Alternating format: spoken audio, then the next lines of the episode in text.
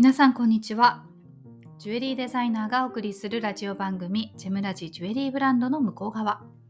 この番組は私杉村萌実が商品のその先にあるものづくりの背景やアイデンティティをシェアしていく番組です。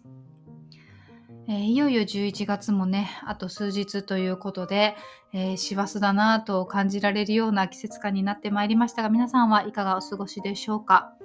えー、私はですね、妊娠8ヶ月をもう過ぎておりまして、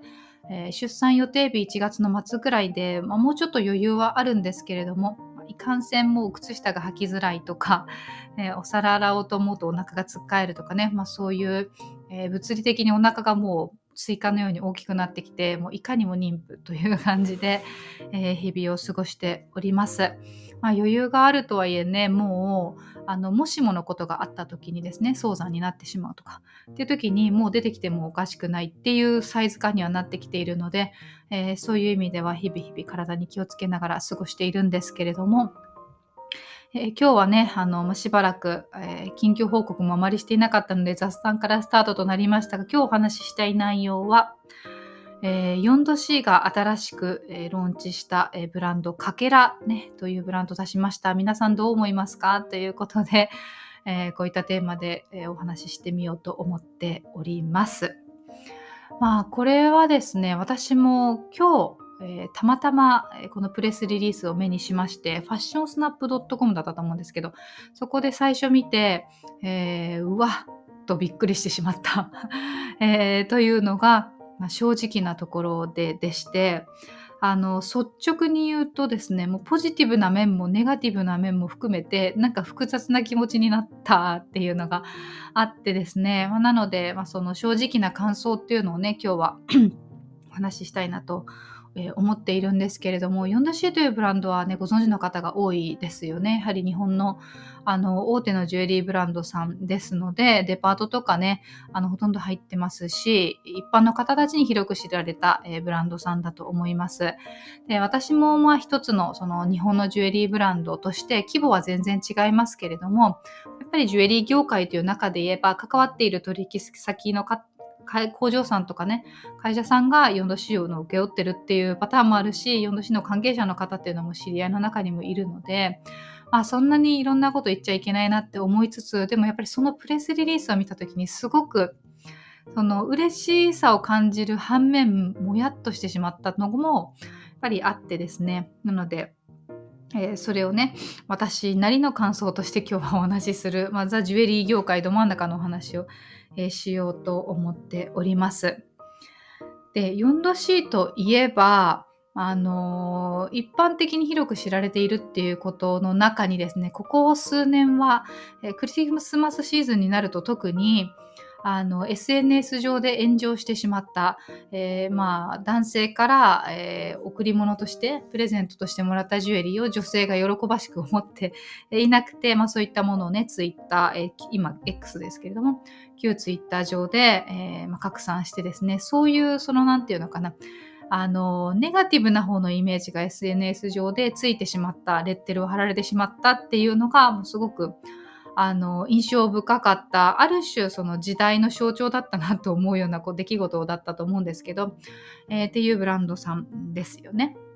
であのそういうそのイメージをやっぱり払拭しなければっていう動きの一つだというふうに思いますけれども今年の秋には匿名宝飾店というブランド名をあえて伏せて、えー、原宿にあのポップアップの店舗を作ってですね期間限定で、えーと、やったとイベントをやって後から実は 4°C がやってたんだよっていうことを、えー、まあ、ネタばらしするみたいなことをやったりとかそれはジュエリー業界の中で非常に話題になりましたよね。でそのあのそういった取り組み流れの一環としてあるのが、まあ、今回ローンチしたえー、かけらというブランドなのかなというふうに思うんですけれども、ぜひね、あの、ホームページとかも見ていただければと思うんですが、どういうブランドなのかっていうとですね、コンセプトが、かけらは自然の美しさを体現する鉱物を一つ一つ手仕事で仕立てた、えー、ジュエリーブランドというふうになっています。でもうちょっと長く読むとですね、ありのままの鉱物の美しさに見せられた一人のジュエリーデザイナーが自ら選んだ鉱物にジュエリーとしての命を吹き込み、あるがままの自然美を届けます。かつては傷とされたインクルージョンのある石さえも自然が作り上げた美しい存在だと、えー、考えます。みたいなことが書いてあるんですよ。皆さんこれ聞いてどう思いますか？まだね、ローンチしたばかりなので知らない方も多いと思うんですけれども、まあ、私はこれを見て最初の第一印象としては、もうとうとう来たかと いう、感覚でありました。というのは、4°C みたいな大きなブランド、マス向けのブランドっていうのは、えー、そのターゲット層、ユーザー層がマスであるので、あの、デザインもすごくオーソドックスなものであったり、シンプルなものであったり、万人受けするものであったりっていうのが多いですし、で、あの、そういうブランドが、こう個性のある石を使い始めるっていうのはですねあこの一つのジュエリーの、えー、そのトレンドというか流れになってくるんだと思うんですよね。でその兆候自体はもう何年も前からあったけれども要は大手のブランドさんにとってそういう素材を扱うことって量産に向かないんですよね。でなので、一点一点、一点物として作るっていうのは、それに一つ一つコストがかかってくるし、じゃあ仮に石が定型サイズだったとしても、インクルージョン系なものっていうのは内包物の入り方が全て違うので、そうするとオンライン向きじゃなかったりとか、そういうそのハードルがやっぱりあるので、そういった商品っていうのはどちらかというとインディペンデントの インディペンデントのデザイナーズブランドと呼ばれるブランドが得意とする分野でそうやって住み分けをしていた、え、ものがですね、まあ、そういった要素をとうとう、え、4度 C えー、という大手がですね、まあ、やり始めたっていうことです。で、私がそのなぜ複雑なこう、なんていうの、感想を持ってるかっていうと、ポジティブな面で言えばですね、ここなんですよね。つまり、えー、こういう流れ、えー、ブームみたいなものっていうのは、え以前からあって、えだけれども、まあ、小さなブランドが各々個性を発揮してやってきていたところがですね、大手がやるっていうことは、それだけやっぱりその、あの、資本力も、えー、認知度もかなり高いですから、えー、もっともっとその、こういった個性的な天然石の魅力っていうのが、えー、より一般の方たちに浸透する、えきっかけになるチャンスになる。で、それが、すべてのジュエリーの、あの流れになるわけではないけれどもこのジュエリー業界の中の一つの流れとしてよりこう何ていうかメインストリームに近づき始めている、えー、ということだと思うんですよね。でそうするともちろん私のようなブランドにとっては競合にもなりますけれども、えー、どちらかというと、まあ、うちは石屋さんもやっているのでそういった天然石には興味を持つ、えー、層っていうのが増えるというふうな、えまあ、追い風になる可能性も大いに秘めてるとそういう意味ではポジティブな印象はすごくあったんですよ。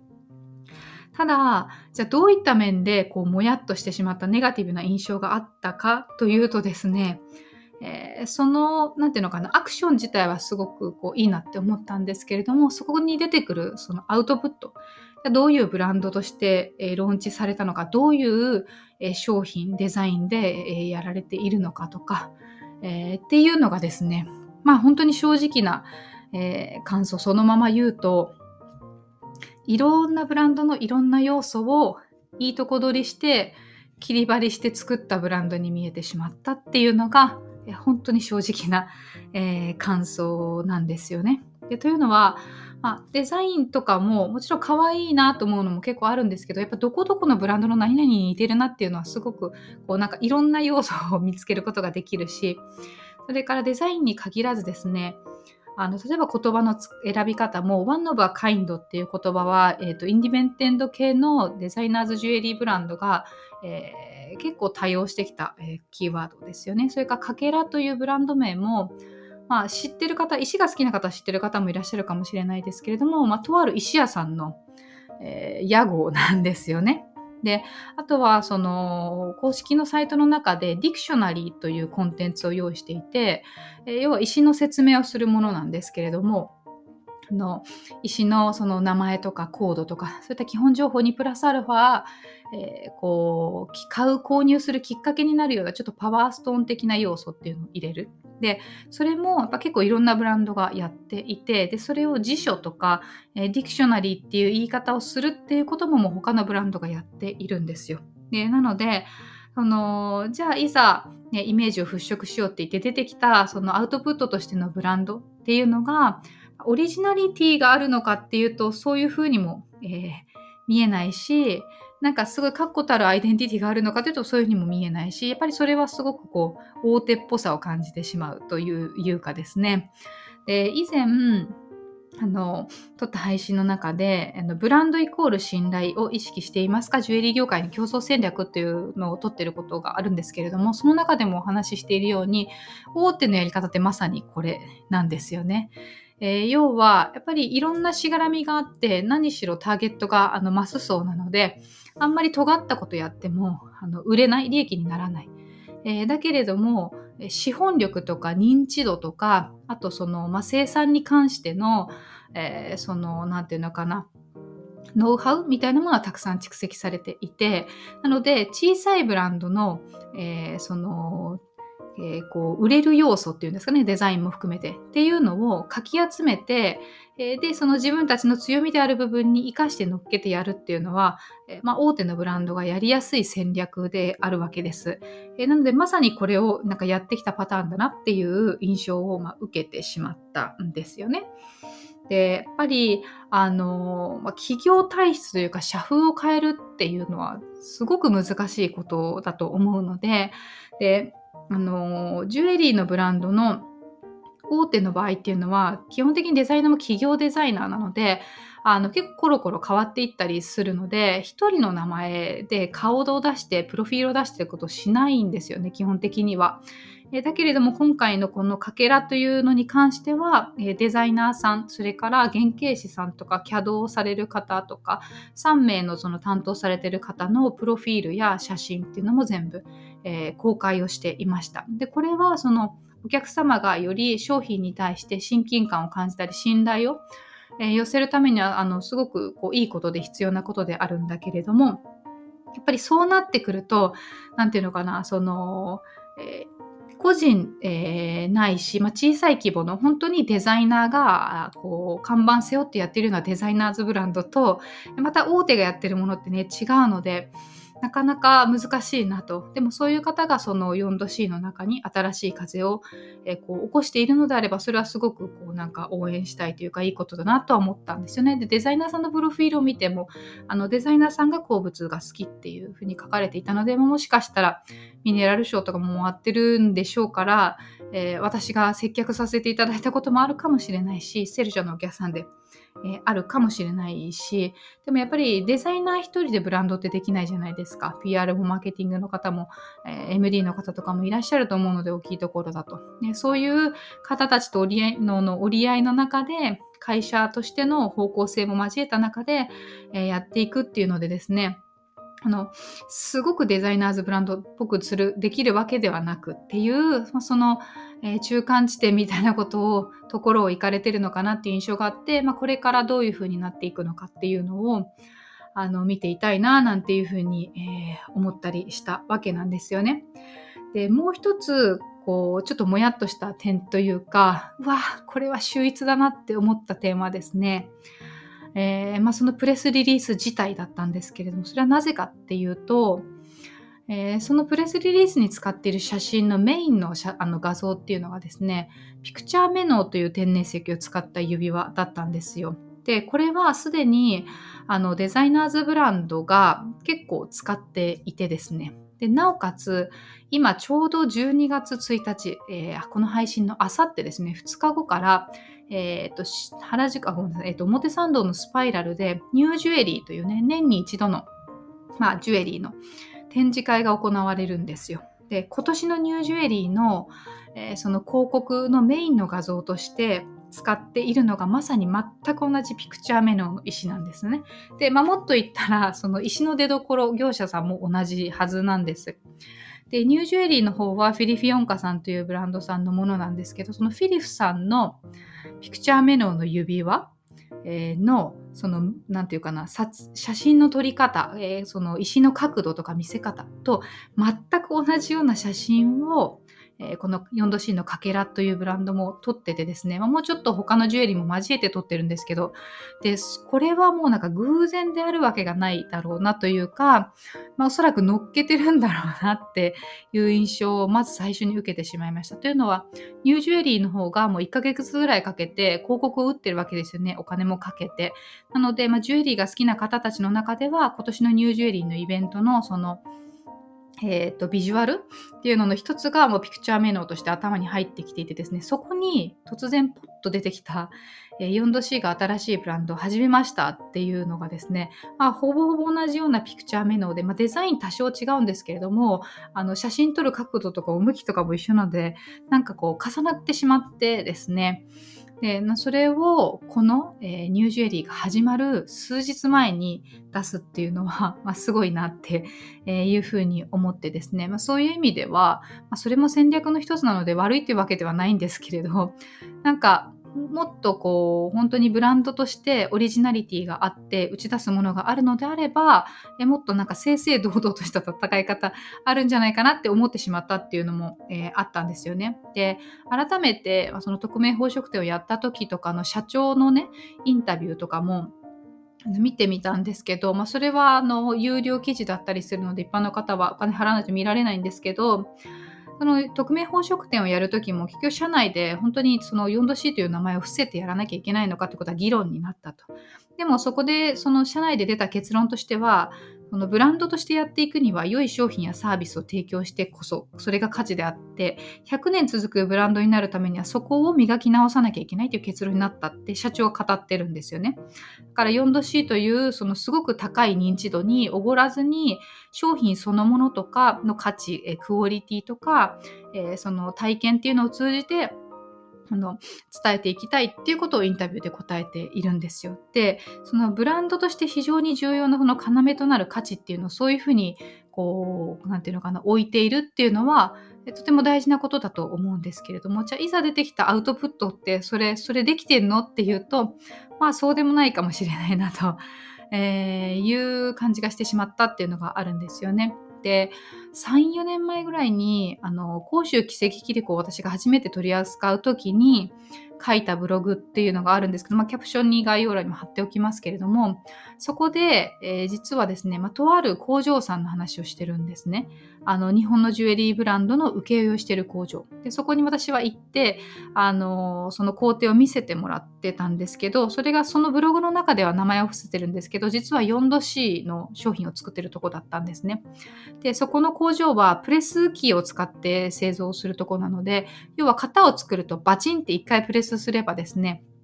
のモチーフなり何なりっていうのが、えー、まあサイズとかにデザインにもよりますけれども何十個何百個と出来上がってくると。で本当に金属の薄い板をプレスしてるだけでペナペナなんですよね。でそれがまあね2万3万とかぐらいで、まあ、売られるっていうようなそのその何て言うかな、えー、ブランドのその生産の背景を見てしまうとこの今の 4°C っていうものについてるイメージが安っぽいとかダサいとかっていうこうキーワードがどうしてもネット上では出てきてしまうんですけどやっぱりそのイメージ私も持ったままだなというふうに、えー、思ってしまってですね。でこれがこのかけらというブランドを始めることによってどう変わっていくのかっていうのはえー、わからないですけれどもただ明らかに私たちが販売しているマーケットとは違うところのあの層を、えー、に販売してるブランドさんなのであそこの効果っていうのがこううまくね、あのえー、私たちにとっても追い風になるように働いてくれればいいなということとやっぱ日本が、えー、誇ると言ったらあれなのかわからないですけれどもやはり長く続いているブランドさんなのでそのものづくりという意味でもですね利益を追求するところだけじゃなくってあのいいものづくりっていうことにおいてもですね、まあ、もっともっと変化が起きてくれるとあのいいななんていうふうに思った次第なんですよね。はい、そんなわけでね、今日は、えーと、4°C が新しいブランドを出したよということで、プレスリリースを見た率直な感想を、えー、お話をしてみました。あの、社長もおっしゃっていましたけれども、えー、それがどういうふうに効果が出てくるのか、あの、匿名宝飾店も含めてですね、それはこれからわかることだというふうにえー、言っていたのであのそれを楽しみにしたいなというふうに思っています。はい、そんなわけでね今日はこの辺にしたいと思います。また次回、えー、お会いしましょう。